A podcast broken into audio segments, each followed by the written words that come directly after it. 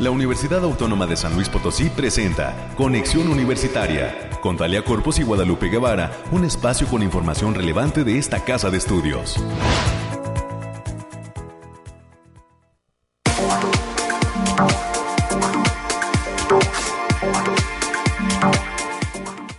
Bienvenidas y bienvenidos a, una emisión más de Conexión Universitaria. Soy Talia Corpus y saludo con muchísimo gusto a nuestra amable audiencia que ya nos acompaña esta eh, nublada y ligeramente lluviosa mañana en la ciudad capital.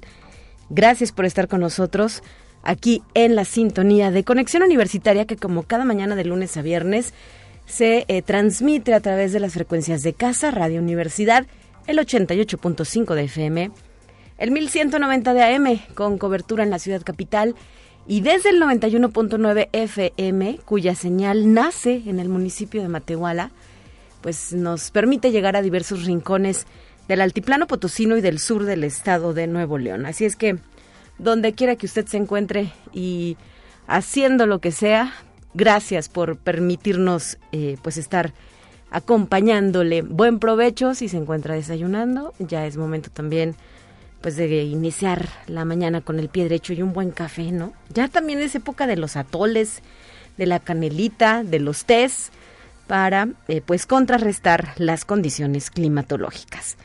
Le platico que en esta ocasión vamos a recibir a las 9.20 de la mañana en entrevista a la maestra Amaranta González Hurtado. Ella es docente de la Facultad del Hábitat y nos va a hablar sobre la participación de la licenciatura en Conservación y Restauración de Bienes Culturales Muebles de nuestra Casa de Estudios en eh, la unidad de gestión del Centro Histórico de la capital potosina. Por otra parte, a las 9.30 de la mañana vamos a recibir a la licenciada Ivonne Argáez, encargada de comunicación social del Museo Federico Silva, ya que, eh, pues como quizá usted ya se enteró, ayer se reportó el fallecimiento eh, del maestro Federico Silva y pues justo de ello vamos a platicar la figura que representa, eh, la huella que ha dejado en eh, las artes plásticas con carácter nacional e internacional, el maestro Federico Silva, quien por cierto fue, pues a él le fue otorgado un doctorado honoris causa por nuestra universidad.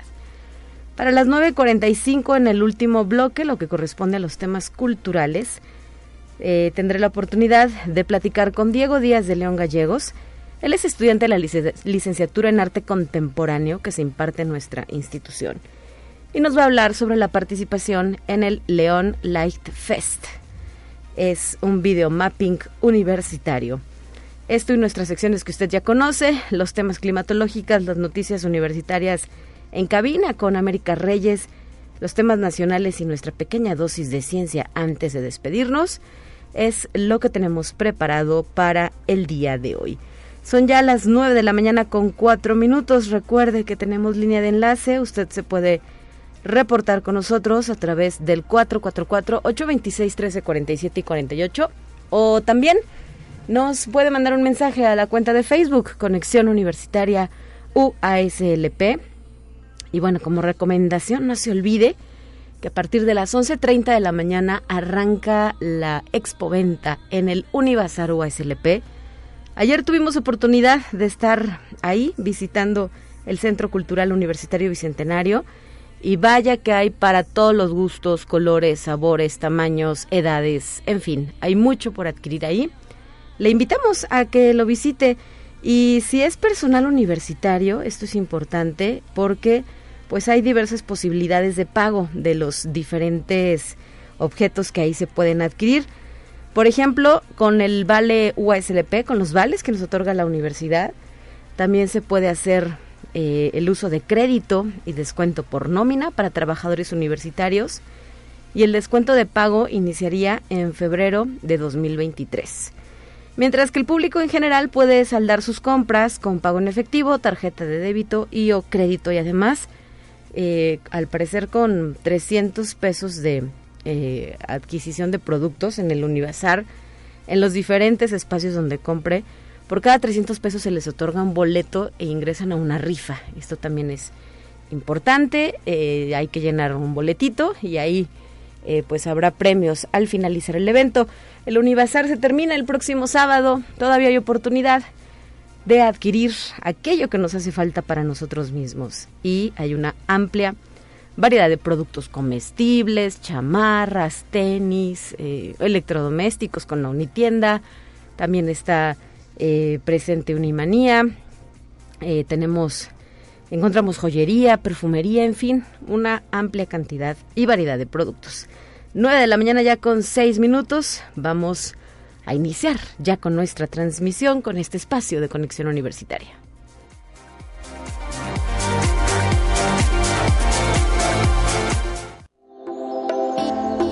Aire, frío, lluvia o calor. Despeja tus dudas con el pronóstico del clima. Pues como ya lo está haciendo, hoy es un jueves frío y nublado para San Luis Potosí. Eh, todavía se reportaba hace una hora algo de llovizna en diferentes puntos de la ciudad. Por ello, el pavimento está mojado. Por favor, maneje con precaución, bájele a la velocidad y más vale pues llegar a tiempo que no llegar, ¿verdad? Y más eh, pues ser respetuosos con ciclistas y peatones. No se vale andar empujando el coche o andar mojando peatones despistados. Le platico que hoy jueves, primero de diciembre, por cierto, habíamos omitido la fecha, ¿verdad? Ya es primero de diciembre. Falta menos para las posadas y menos también para la Navidad. Se pronostica una máxima de 18 grados centígrados y una mínima de 11 grados. También se reporta un 20% de probabilidad de precipitaciones pluviales. En lo que son otras regiones del estado potosino, para la zona altiplano se habla de una máxima de 22, una mínima de 10 para la zona media, una máxima de 23, una mínima de 12. Y la zona huasteca sigue presentando agradables temperaturas con una máxima de 26 y una mínima de 17 grados centígrados. Eh, le reitero, hay que tener eh, cuidado con estas condiciones climatológicas y estar pendiente de lo eh, que dé a conocer el área, las áreas de protección civil, tanto estatal como municipales. Hoy también es un día emblemático en la historia de la humanidad porque un día como hoy, pero del año 2009, ¿9? Ya, ya me perdí en el tiempo, no, 2019 sería, comenzó la pandemia de COVID-19 al hacerse público el primer caso detectado en Wuhan, en China. Así es que, pues todos sabemos lo que vino después, ¿verdad? El aislamiento, la enfermedad, las secuelas que todavía algunas personas, muchas personas están padeciendo y pues el uso de cubrebocas, por ejemplo, que en este momento eh, pues no se debe descuidar porque además de COVID-19 hay influenza y hay virus incisional para el caso de los más chiquitos de casa, ante lo cual pues tenemos que redoblar eh, el cuidado de, nuestros, eh, de nuestro estado de salud. 9 de la mañana ya con 9 minutos, vamos a iniciar con la información del día.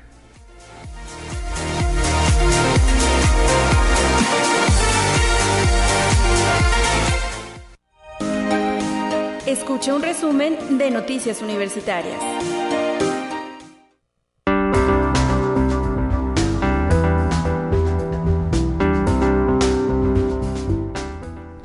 Bienvenida a tu sección, América Reyes. Gracias por estar con nosotros, integrante de la Dirección de Comunicación e Imagen. Ya nos traes los temas importantes esta mañana. Así está, muy buenos días para ti, para quienes nos sintonizan. Pues ya estamos iniciando ya el último mes de este año. Se fue como agua no sé si para bien o para mal, pero esto se fue rapidísimo. Y también hay que mencionar, Talia, que el día de hoy es el día del químico. Cierto, así que cierto. Este, muchas felicidades a toda la comunidad de, de, allá de la Facultad de Ciencias Químicas y de la carrera de Ingeniero Químico. Muchas, muchas felicidades. Y también es el Día Internacional de la Lucha contra el SIDA. Así que también este son dos, dos, dos fechas para, para, para tener en la memoria, ¿verdad? Felicidades a toda la comunidad de docentes, de investigadores, de egresados de nuestra Facultad de Ciencias Químicas, a los futuros alumnos, bueno, futuros profesionistas, échenle ganas. Ya se está acabando el semestre también para ellos, ¿verdad? Ya ya se acabó. Ya se acabó. Bueno, ya ya hoy se acabó el semestre para estos chicos y chicas que se están formando en las diferentes carreras de la facultad. Hoy en el Día del Químico, enhorabuena, en todo nuestro reconocimiento y pues va a haber actividades, ¿no? De hecho, ahí van a tener algunas cuestiones que ya nos compartirás, América, enhorabuena en el Día del Químico y la Química. Y pues felicidades a mi sobrina, tengo una egresada de ahí de la facultad. Así es que felicidades a ella. Así es, así que y también saludos a nuestros amigos y compañeros allá en el campus de Matehuala.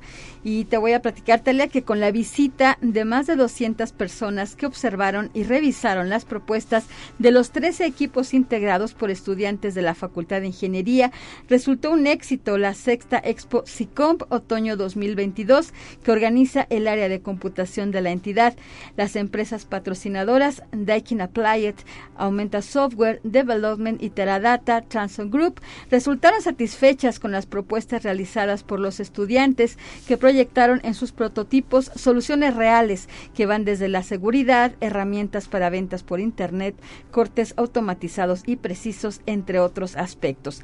Y también tenemos muy buenas noticias, Talia, ya que el documental IRAS, Infecciones Respiratorias Agudas, producido por esta casa de estudios, sigue cosechando triunfos ya que fue seleccionado para proyectarse en la gran final de la 31 Bienal Internacional de Cine e Imagen Científicas que se realiza en la Universidad Complutense de Madrid y será el próximo jueves 15 de diciembre cuando se va a proyectar el filme dirigido por nuestro compañero Oscar Ramírez Lozano, quien es productor aquí de la Dirección de Radio y Televisión, así como por el maestro Oscar Montero García, quien es director de la Coordinación Académica en Arte, con la asesoría de contenido del doctor Daniel Noyola Quien es investigador de la Facultad de Medicina y titular del CICSAP, todos ellos orgullosamente universitarios. Enhorabuena, están en esta etapa como finalistas, ya sabremos más adelante los resultados.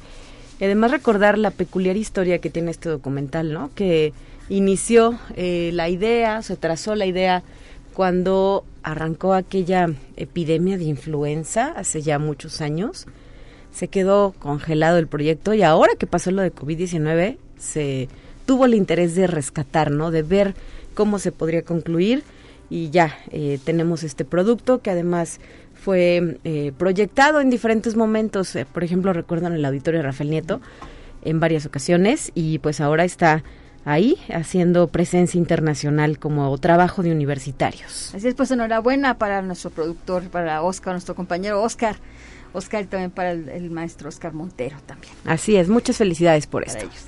Y hoy jueves primero de diciembre, la Coordinación Académica Regional Tiplano va a presentar los proyectos de alumnos de primer semestre de la licenciatura en Mercadotecnia que contiene productos para personas con discapacidad. Se trata del evento Marketing Inclusivo. Los proyectos se van a presentar por parte de las y los estudiantes a partir de las 10 de la mañana allá en aquella entidad académica y el acceso a la actividad será totalmente libre. Les recordamos el uso de cubrebocas también. Y el Cineclub de esta casa de estudios presenta una función especial el, día de mañana, viernes 2 de diciembre, a las 17.30 horas, con la proyección de la película Estación 14, que tendrá la presencia de su directora Diana Cardoso. El filme narra la, historia de Luis, un niño de 7 años, donde la violencia toca su entorno y detona el primer encuentro con la muerte.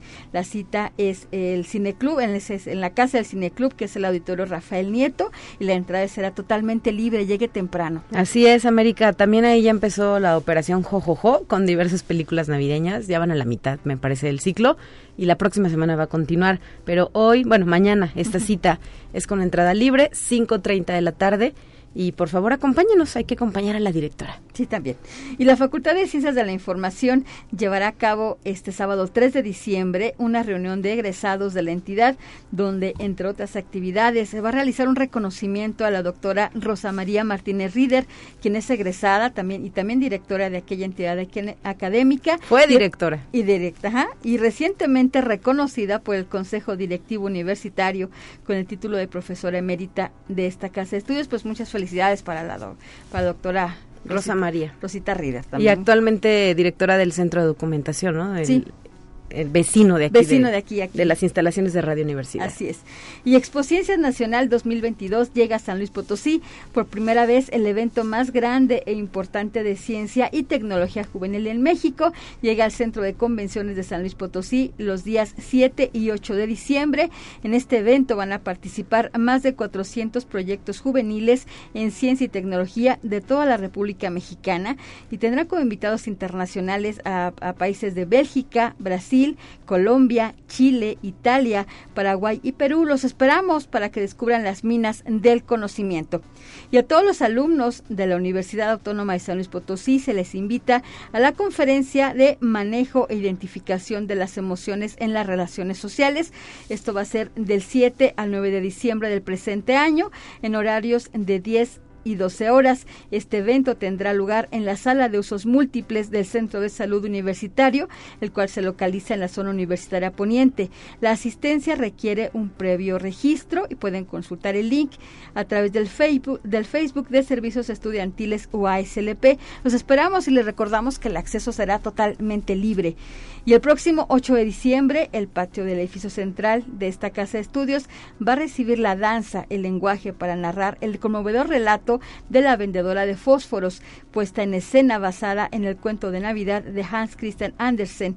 Hablamos de la presentación del grupo Unidanza Contemporánea. La cita es a partir de las 19 horas y la entrada, como siempre, será totalmente libre, así para que vaya agendando.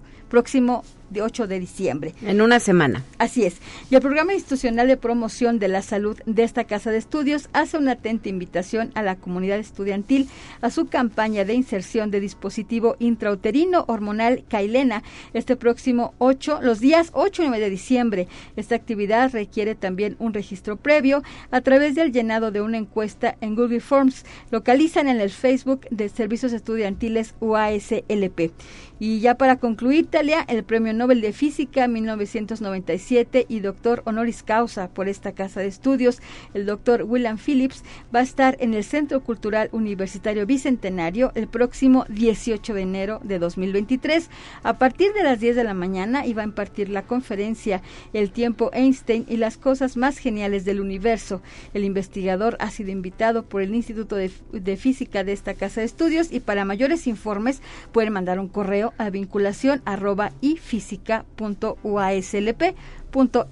Perfecto, muchas gracias por tu reporte. América, vuelves mañana con más información. Así es, buen día para todos, cuídese. Igualmente, y para concluir con estos datos, también queremos hacer eco de esta información que ha sido divulgada desde la página de Facebook de la Unidad Académica Multidisciplinaria Zona Media de esta Casa de Estudios, porque hace algunas semanas se lanzó el primer concurso juvenil de fotografía etnobiológica y ya se dieron a conocer los resultados de este eh, concurso que fue lanzado por el Jardín Etnobiológico de nuestra universidad, así como la licenciatura de Ingeniería Agroindustrial del campus Zona Media y el Ayuntamiento de Ciudad Fernández. Resulta que el primer lugar se lo llevó Ana Julisa López Olvera por su fotografía titulada El Verde Campo, el segundo lugar, Paola Itzel Hernández Castillo, por su obra titulada Mes o Luna de los Atoles. Y el tercer lugar, Fátima Lisbeth Olvera Pérez, con la obra titulada Naturaleza Perfecta. Así es que muchísimas felicidades a las ganadoras de este primer concurso juvenil de fotografía etnobiológica. Son ya las 9 de la mañana con 19 minutos. Vamos a más.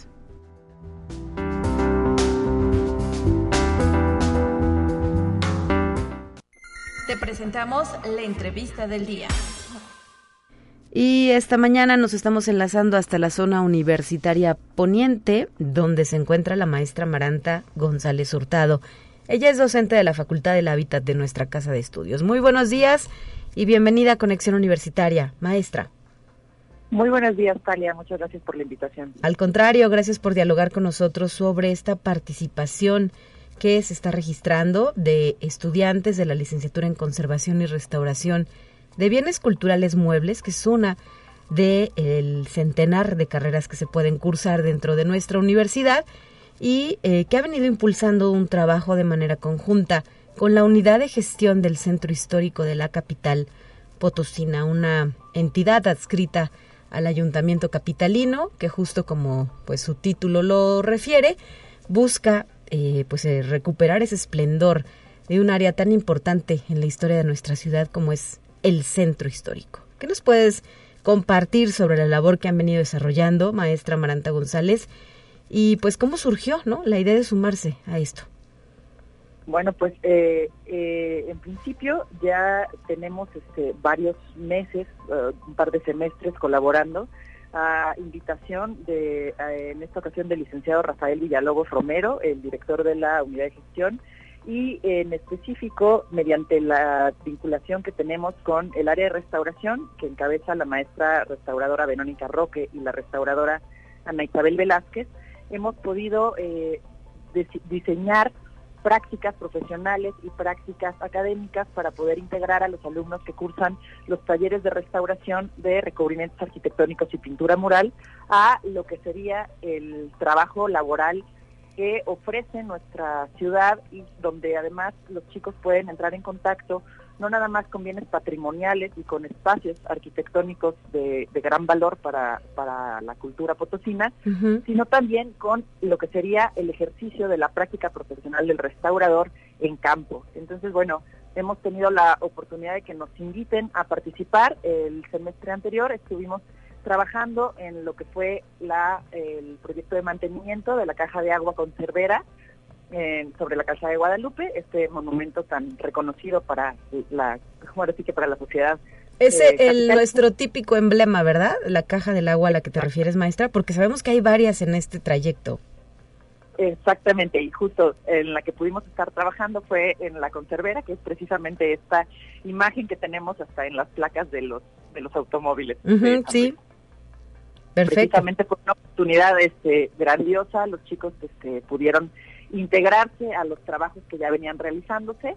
Y bueno, eh, fue una oportunidad de crecimiento dentro de esta materia de recubrimientos arquitectónicos. Y en esta ocasión estamos trabajando en el Centro Cultural Palacio Municipal. Se ha estado participando en lo que es el trabajo de mantenimiento de las cubiertas y techumbres del palacio. Y más recientemente eh, trabajamos también en el proyecto de eh, ampliación de las calas de la pintura mural para el reconocimiento de lo que son las etapas pictóricas en el área que amplió eh, Montes de Oca a, eh, durante el 19, a finales del siglo XIX, inicios del siglo XX. En otro edificio también pues importante y emblemático, ¿verdad?, de nuestra ciudad, como lo es este Palacio Municipal.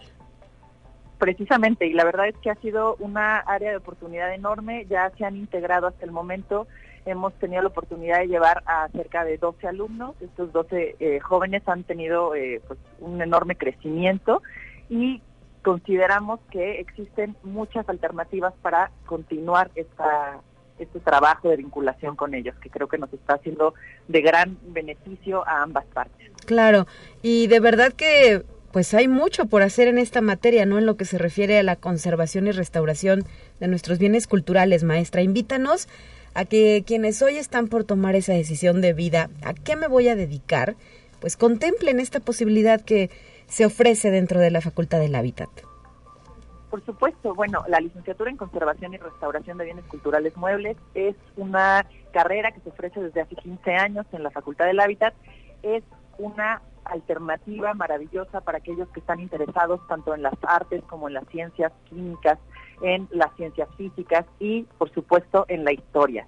Entonces, bueno, todos aquellos que tienen algo de interés o de curiosidad, por supuesto, están bienvenidos a venir a reconocer, eh, bueno, en la facultad se abren las puertas para que puedan venir a conocer los laboratorios y, por supuesto, eh, cualquier información que se requiera también se encuentra tanto en la página de internet de la Facultad del Hábitat como en las redes sociales, en el Facebook y eh, y bueno, en, en, diversos este, medios este, oficiales. Claro. Eh, si habláramos de la cantidad de estudiantes que están participando en estas actividades de manera conjunta con la unidad de gestión del centro histórico, ¿a cuántos nos referimos, maestra, eh, a lo largo, pues, por ejemplo, de este semestre, ¿no? Que ya está concluyendo. Eh, en este semestre en particular tuvimos a, a 12 alumnos específicamente trabajando. Perfecto. Y eh, las... Adelante, adelante. Dime. No, es una carrera que tiene, eh, bueno, en la que hay, pocos alumnos, es decir, es una carrera que no, no está saturada. Tenemos mucha área de oportunidad en ese sentido y, por tanto, los chicos tienen también mucho espacio laboral en donde colaborar. ¿no? claro. ¿Y eh, esta relación va a mantenerse para el próximo semestre? ¿Ya se ha pensado en lo que se podrá emprender de manera conjunta para 2023? sí, afortunadamente eh, se tienen abiertas las puertas, eh, hay un gran interés por parte de la unidad de gestión de que se continúe con esta colaboración y ya existen dos eh, proyectos muy interesantes que ahorita no quisiera decirlos como dicen del plato a la boca se cae la sopa. ok, ok. me gustaría mantener esto este, hasta que se formalice, pero sí ya tenemos proyectos muy interesantes para poder integrar a nuestros nuevos cuerpos de alumnos. Muy bien, eh, ¿qué comentarios reciben de parte de los estudiantes tras haber participado en este tipo de actividades? ¿Les gusta? ¿Encuentran a lo mejor su especialización dentro de las posibilidades que brinda la carrera? Eh, ¿Quieren volver? ¿Ya quieren salir a trabajar? ¿Qué comentan?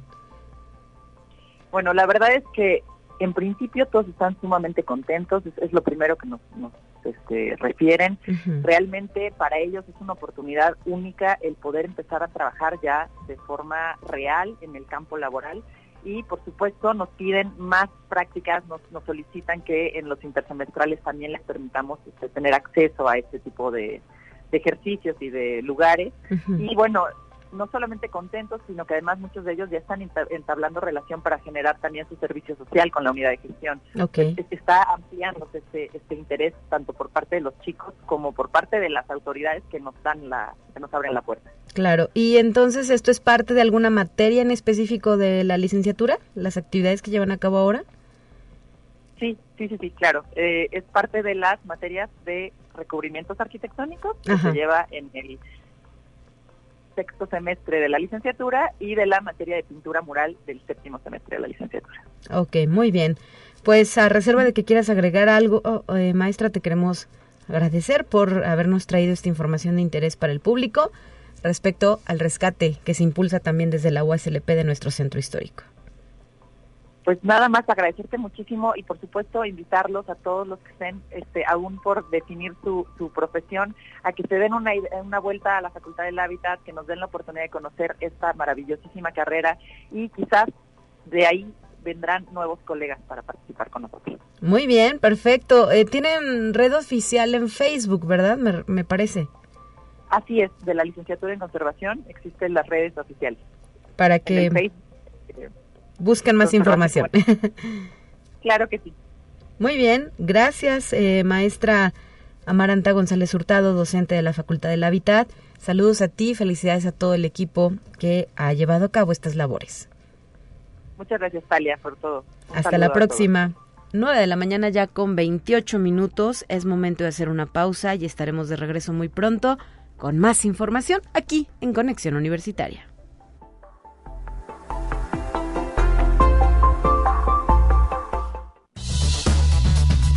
Vamos a una breve pausa. Acompáñanos.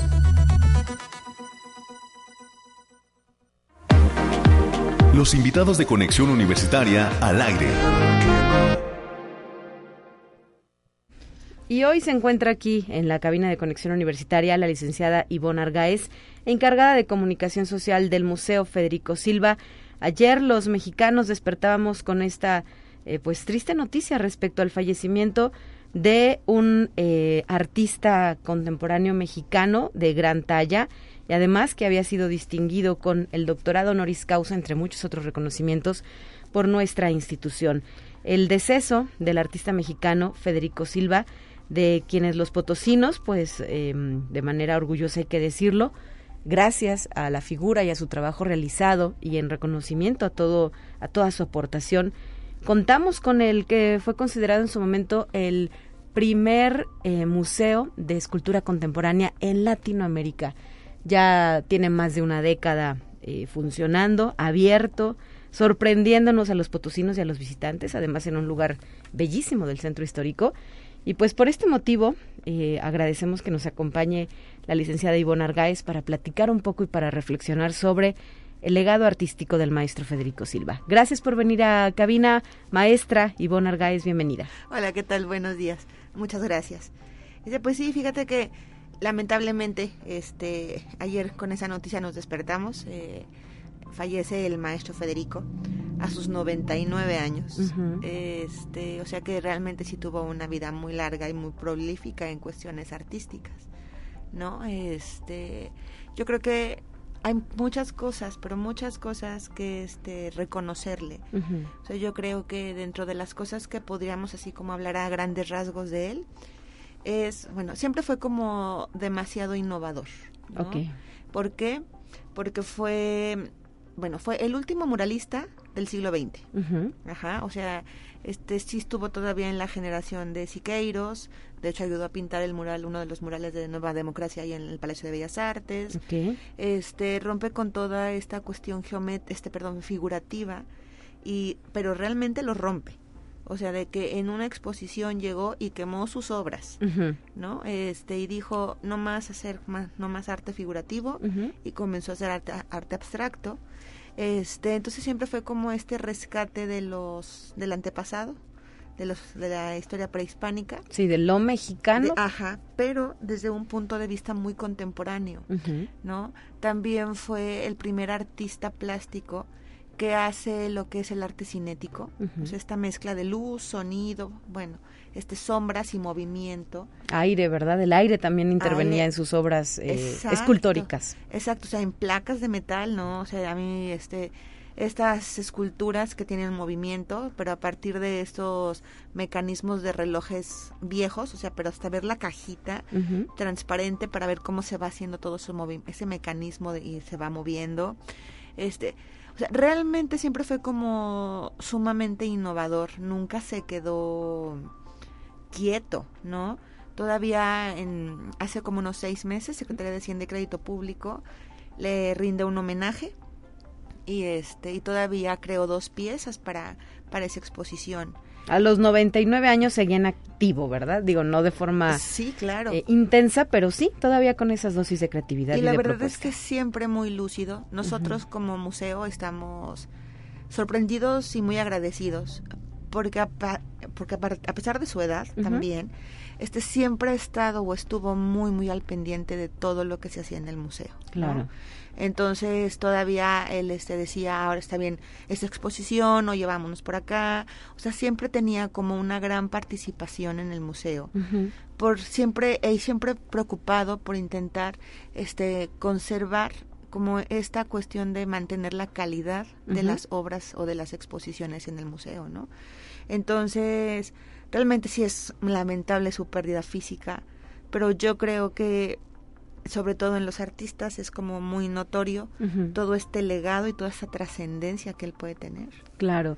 Eh, si mal lo recuerdo, y a reserva de que me puedas corregir, maestra, es el único museo dedicado exclusivamente a su obra, ¿no? El que se tiene aquí en San Luis Potosí. Sí, de hecho, este, o sea, es el único en toda Latinoamérica, todavía sigue siendo Seguimos siendo vigentes con ese eslogan. Este, en toda Latinoamérica especializado en escultura contemporánea. ¿No? O sea, porque sí puedes tener otros museos que son como tres, si mal no recuerdo, en toda Latinoamérica con escultura. Ok. Pero no este no contemporánea. O sea, y eso es como una de las grandes características, ¿no? de este museo y en realidad, pues sí, o sea, aquí este es donde tenemos todo su legado. Bueno, la mayoría. Estamos hablando que tenemos alrededor de 70 piezas que fueron donadas por el maestro aquí al Museo Federico Silva. Y de diferentes, diferentes tamaños y materiales. ¿Cuál era el material que más le gustaba trabajar? Fíjate que el que más le gustaba trabajar era la piedra volcánica. Pero esta mezcla entre piedra volcánica y hormigón, este, o cemento, si lo llamamos así, este, entonces esta mezcla que es como muy que le permite pues hacer este este vaciado y que se pudieran sostener estas grandes este moles estas estructuras verdad lo que pasa que sí o sea él tiene mucho trabajo mucho trabajo este para o sea, para el aire, o sea, para plazas, para como el que está en el centro universitario. Claro, en el centro cultural universitario, la escultura eh, que responde a su nombre, por cierto, a que significa viento, a que puede generar sonidos por medio del paso del viento a través de elementos huecos que la componen. Esta escultura roja, una de color rojo que está afuera del Centro Cultural Universitario Bicentenario, que todos podemos apreciar por si usted llega a asistir a este recinto, es obra del maestro em, del maestro Federico Silva y fue inaugurada, presentada en el año 2011, un año después de que recibió su doctorado honoris causa de la USLP por su contribución al arte y a la cultura. Sí, claro. es, fíjate, o sea, esa parte, cuando les hablaba ahorita de la cuestión de, de la trascendencia y de este siempre estar como rescatando toda la cuestión prehispánica, eso es interesante porque nosotros también aquí en el museo tenemos una escultura que se llama Hecatl, ¿no? Pero en esta ocasión, o sea, bueno, Hecatl en realidad es el dios del viento, sí. ¿no? Este y está pues de manera muy abstracta, pero sí encuentras como esa parte del rescate del viento, ¿no? Este, claro, es bien diferente cuando ves una escultura dentro de un espacio cultural, dentro de un recinto, este, a cuando lo ves al aire libre. Pero, sin embargo, o sea, es como muy característica su obra. Eh, no sé, yo varias veces he estado en la UNAM y es este impresionante porque vas caminando por algún lugar, ves este la escultura e inevitablemente dices, claro que ese es del maestro Aprendes a leer sus lenguajes, ¿no? sí, claro. Su estilo. Su estilo. Y yo creo que eso es lo que lo hizo muy único y siempre vigente. Así es. Y por ello, pues hay motivos para volver al Museo Federico Silva. Recuérdanos, maestra, en qué horarios y qué días de visita eh, tienen abierto, ¿no? Hay también un día de acceso gratuito, si mal no recuerdo. Sí, claro que sí. Mira, fíjate, estamos de lunes a sábado de 10 a 7 de la noche.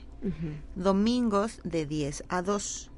Los martes estamos cerrados. A diferencia de muchos de los centros culturales que están cerrados los lunes, nosotros estamos abiertos para que exista la opción de poder ir. Este, los martes es cuando cerramos. Todos los domingos es esta entrada libre. Y también tenemos una pues, actividad, si lo quieres llamar así, que se llama Sábado de Puertas Abiertas. Que es el último sábado de cada mes siempre el, acceso al museo es gratuito. O sea que ya fue, ¿verdad? El este noviembre que se terminó fue el sábado pasado. Exacto. ¿En este momento tienen algunos escultores invitados? ¿Alguna propuesta alterna a la del maestro? que está lo que es Francisco Moyao, que se llama, la, exposición se llama Geometría Colorida. Este, este es un escultor muy vanguardista en la década de los 60 o 70, ¿no? Intenta meter como una cuestión de colores, esta, pues sí, o sea, también esta cuestión, ahorita para nosotros se nos hace como muy común, este, poder ver como, no sé, sobre todo en imágenes en internet, en donde la figura es plana, pero parece que tiene movimiento, ¿no? Bueno, él llegó y él es el primero que intenta hacer eso en el arte a partir de, de su propuesta escultórica. Entonces es muy interesante. ¿no? Entonces, o sea, realmente son de estas exposiciones que si tú las ves por lo colorido que es, sales como contento. la influencia del color en las emociones, ¿no? Este, y también en la parte de abajo tenemos otra exposición temporal que de, de um, Jan Sade Palombo, este, que se llama ah, Laberintos Espirituales. Ok. ¿Y ella de dónde? E, es mujer, ¿verdad? Ella es mujer. Fíjate que es una exposición muy interesante también es de las pocas exposiciones figurativas que tenemos. Este son están en yeso, en cera, en parafina, pero es toda una representación o desde un punto de vista de una artista mujer judía acerca de lo que es como el ser humano. Okay. ¿no? Entonces es como muy muy interesante verla. Visualmente es muy agradable pero ya después de que te das cuenta como de todo el trasfondo que tiene esta exposición, se vuelve muchísimo más interesante. Claro, cuando conoces qué hubo para llegar a esa obra, ¿no? Sí, claro. Porque en ocasiones pensamos, ay, pues ahí agarra lo que tienes y hace un material, pero hay mucho trabajo detrás de. Sí, claro, o sea, es como bien impresionante, sobre todo, ¿sabes qué es lo que en lo personal me llama mucho más la atención? Este, que yo no conocía, la verdad, una visión judía ¿no? O sea, no, no conocía acerca de la cábala judía. Y entonces se me hace como bien interesante. Porque luego muchas veces como que tienes muchos tabús, muchos cosas así que hablas de judíos y entonces este pero realmente es bien interesante como esta visión esta visión del ser humano el origen este las particularidades de las religiones verdad exacto o sea que es tan interesante que realmente sí te hace como cuestionarte cosas. Entonces yo creo que también eso es para lo que nos sirve el arte, ¿no? O sea, para llegar a apreciar, pero también como para cuestionarte, este, qué, qué te puede dejar. Perfecto, muy bien, pues ya nos dejaste picados.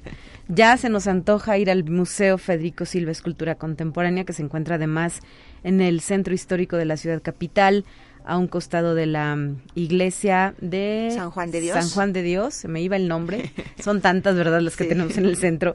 ¿Y el costo de acceso cuál es? Entrada general 30 pesos. Sí. Este, niños, tercera edad, estudiantes, maestros, personas con discapacidad, 15 pesos. Perfecto. Y pues los boletos en taquilla, ¿verdad? los boletos en taquilla. Muy bien. Es, dime, dime. Bueno, eh, están preparando, me imagino, para concluir la charla algún tipo de homenaje, ¿verdad, al maestro Federico? Fíjate que sí, no, no podríamos no hacerlo. no hacerlo. La verdad es que sí estamos como muy... O sea, también vuelvo a lo mismo, o sea, terminas como muy sacado de onda, ¿no? O sea, porque justo ayer se le iba a hacer un homenaje en vida, sí. este, en el Palacio de Bellas Artes. Eh, y resulta que pues terminó siendo un homenaje luctuoso. Claro. Este, entonces a raíz de eso, pues hay que como, o sea, como reestructurar muchas cosas y entonces lo que se le va a hacer al maestro aquí es un homenaje no en cuerpo tal cual, sino ya con sus cenizas. Este se le va a hacer todo un homenaje que yo creo que más que bien merecido lo tiene. Por supuesto. Este, pero todavía está la fecha en duda, o sea, todavía no tenemos como muy claro.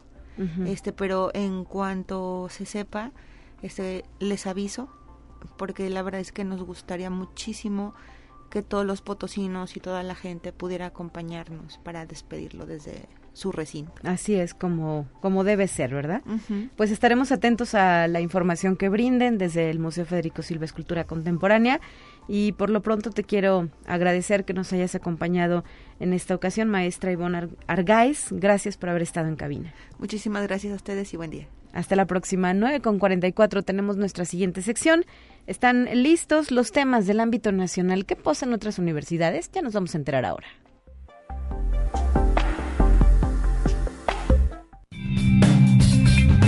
Entérate qué sucede en otras instituciones de educación superior de México.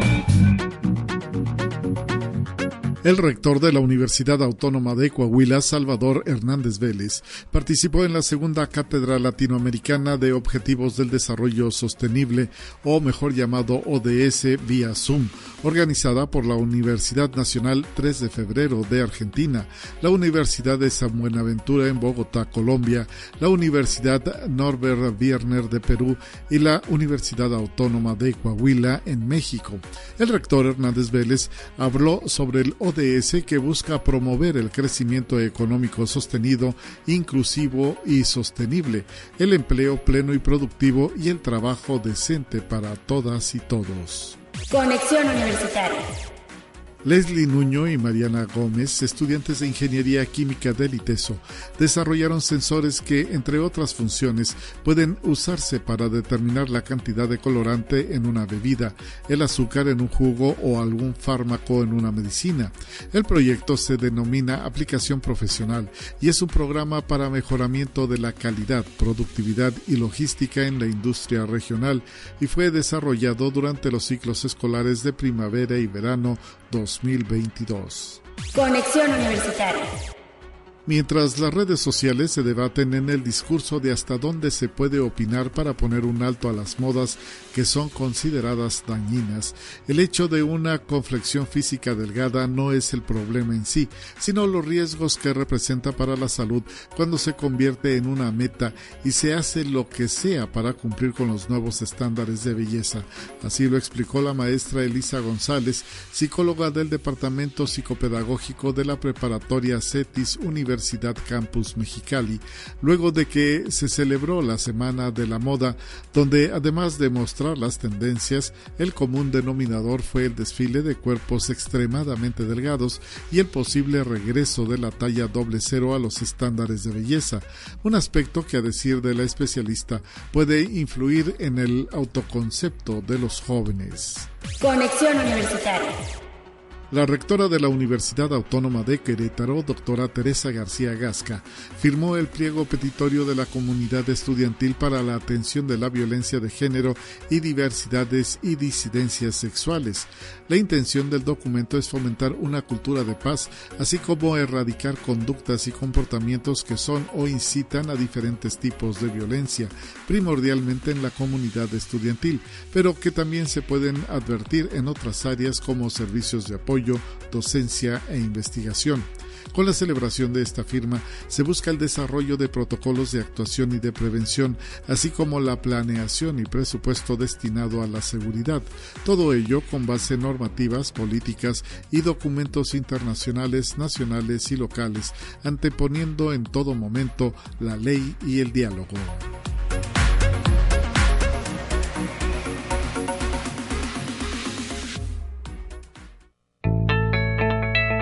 La UNI también es arte y cultura. Esta mañana nos acompaña el estudiante de la licenciatura en arte contemporáneo de nuestra universidad, Diego Díaz de León Gallegos. ¿Cómo estás, Diego? Bienvenido, muy buen día. Hola, buenos días. Muy bien. ¿Contento? sí, contento. Porque además nos vas a compartir de qué se trata esta participación que tendrás en el León Light Fest de videomapping, ¿verdad? Sí. ¿Qué onda? ¿Qué es? ¿Por qué te metiste? Platícanos todo. Pues yo empecé el año pasado en la universidad que teníamos clases de videomapping y pues desde el año pasado ya habíamos ido, fuimos a concursar el año pasado y es un concurso que se hace a nivel nacional y pues van a universidades de todos lados, de, del DF, de aquí de aquí de Salina más vamos nosotros, pero de León también van muchas y y pues fue como que casi casi como entramos como juego Ajá. y al final pues de ahí nos empezó a gustar mucho todo esto del videomapping. Sí. Y pues este año volvemos a ir ya más preparados y pues vamos a intentar ganar representando al autónomo. ¿Cuándo se lleva a cabo y de dónde surge este proyecto? ¿Ya tiene muchos años ya realizándose el León Light Fest? Sí, ya está la cuarta edición, no, la quinta edición esta. Ajá.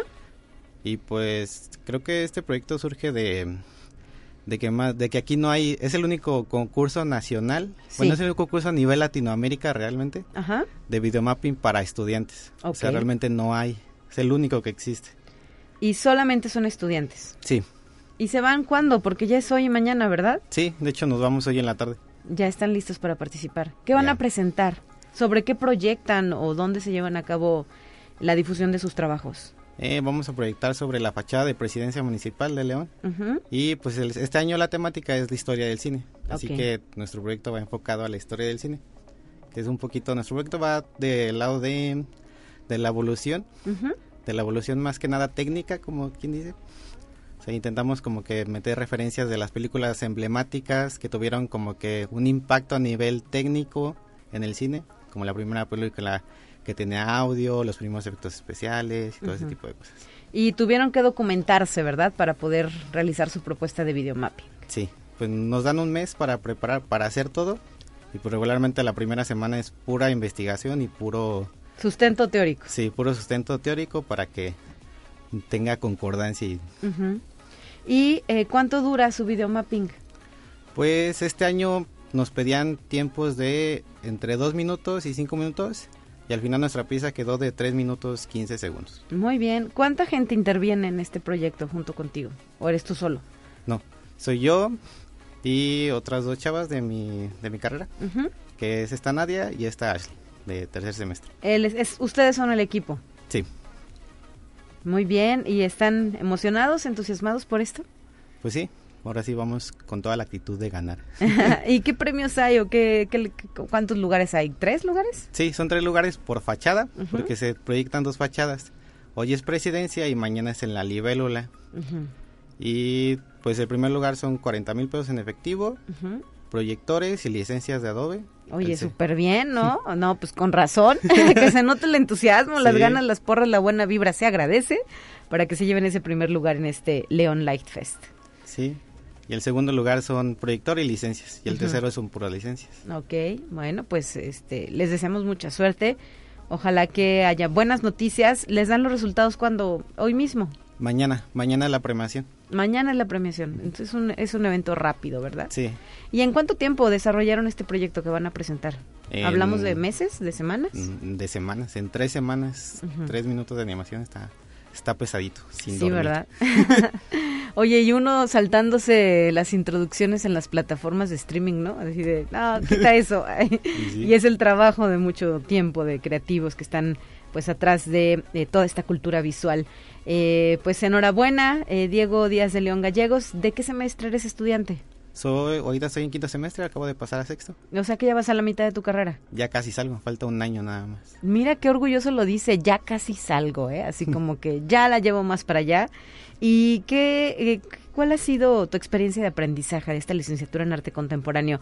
El próximo mes de enero, ya también faltan semanas, vamos a arrancar en la UASLP nuestro nuevo proceso de admisión y pues nos gusta que los propios estudiantes nos digan, a mí mi carrera me late por esto, o me ha ayudado a, o me ha servido para, eh, con el interés de que quienes nos estén escuchando, si son chicos, si son adultos, porque también los adultos se pueden inscribir a la universidad, vengan y cursen estas carreras. Platícanos qué es lo que más te ha gustado de la tuya. Pues la verdad es que mi carrera es un poco, bueno, está como que, está padre porque sale siendo, bueno, es una carrera de arte contemporáneo, pero no está no es como todos la piensan, no es no nos enseñan a dibujar, ni a pintar, ni a hacer no es artes plásticas. O sea, es una carrera enfocada a la producción. Sí. Y lo chido de la carrera, bueno, lo que a mí me ha gustado es que sales siendo artista, pero sales siendo o sea, sales siendo tú mismo, o sea, tú te dedicas a lo que tú quieras. Ajá. O sea, si tú quieres dedicarte a la, a la plástica, puedes hacer plástica. Si quieres hacer instalaciones, puedes hacer instalaciones. Foto. Si quieres hacer foto, puedes hacer foto. O sea, como que existe esa libertad de, irte por el camino que tú quieras en el arte. O sea, no hay como que, que te lleven por uno solo. O sea, te van enseñando cosas y pues ya tú decides a dónde te gusta más y lo que te gusta. Perfecto. Y eh, pues ahí queda la invitación para que lleguen más y mejores estudiantes. Sí. Muy bien, pues muchísimas gracias por habernos acompañado en esta ocasión, Diego Díaz de León Gallegos estudiante ya casi de sexto semestre, porque todavía no empieza, hasta enero, ¿no? Finales de enero inician clase. Enhorabuena para ti y para tu equipo. ¿Cómo se llama el equipo? Nos llamamos los M. Los M. Ajá. Muy bien. Felicidades a los M por esta participación en el León Light Fest el día de hoy y mañana. Y ya nos contarás cómo les fue. Gracias. Gracias. 9 de la mañana con 54 minutos. Nosotros nos despedimos. Soy Talia Corpus y a nombre del equipo que hace posible este esfuerzo de comunicación. Le agradezco a usted el favor de la sintonía. Recuerde que mañana estará de regreso mi compañera Guadalupe Guevara para eh, pues traer más información universitaria.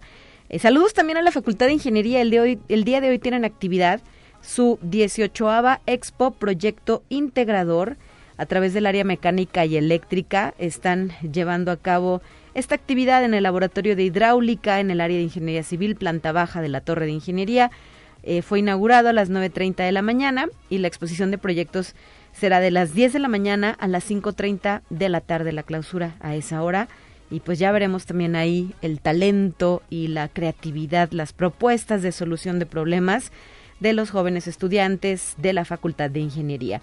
Mañana regresamos con más temas. Gracias por la sintonía, a mi productor Efraín Ochoa por su apoyo y a nuestro Alonso, a nuestro eh, colaborador también en los controles técnicos. No quise decir su nombre porque lo, se lo cambio, mejor me espero que me apunten. Alonso, Alonso en los controles técnicos. Y nos despedimos con la dosis de ciencia. Hasta la próxima.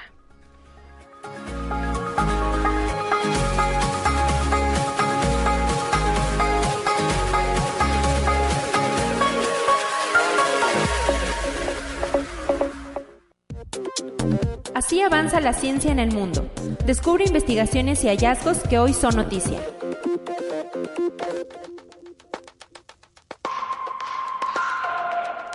China lanzó la nave espacial tripulada Shenzhou 15 en lo que es la sexta misión al espacio del programa de vuelos espaciales del país asiático en este año y la última en la fase de construcción de su estación espacial. El lanzamiento se realizó desde el centro de lanzamiento de satélites en Jiquan, en el noroeste del país. Conexión Universitaria. La desigualdad de género impedirá que el mundo cumpla los objetivos mundiales acordados sobre el SIDA, pero una hoja de ruta feminista puede hacer que los países vuelvan a la senda correcta. Así lo afirma un informe de la UNAIDS, la agencia de la ONU que lidera la lucha contra la enfermedad. El estudio muestra cómo la desigualdad de la mujer y las normas de género perjudiciales están bloqueando el fin de la pandemia de SIDA con un aumento de las nuevas infecciones y la continuación de las muertes en muchas partes del planeta. El año pasado, 650 mil personas murieron de Y 1.5 millones adquirieron el VIH, el virus que causa la enfermedad. Conexión Universitaria. En California, en Estados Unidos, los ciudadanos se enfrentan a una crisis de agua, pues sus pozos están secos o en niveles críticos. Esto ha propiciado una compra masiva de agua embotellada, provocando que los residentes y las empresas de todo el estado usen más agua que desde hace siete años, a pesar de los esfuerzos del gobierno estatal de alentar lo contrario. El estado ha instado a los residentes y empresas a que reduzcan el consumo de agua en un 15%.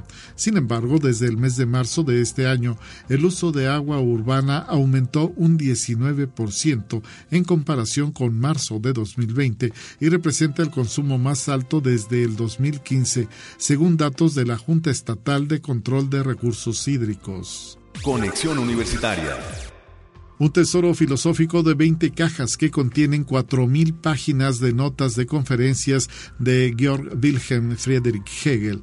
Fue descubierto por el biógrafo Klaus Bieber en la biblioteca de la Arquidiócesis de Múnich y Freising, informaron especialistas de la Universidad Friedrich Schiller de Jena, Alemania. Los textos encontrados ofrecen una nueva comprensión de Hegel. El hallazgo ha sido comparado con encontrar una nueva partitura de Beethoven. Se sabe que varias partes de la filosofía de Hegel solo están documentadas en notas de conferencias, de ahí que el descubrimiento haya permitido estudiar el progreso del pensamiento del representante más importante del idealismo alemán.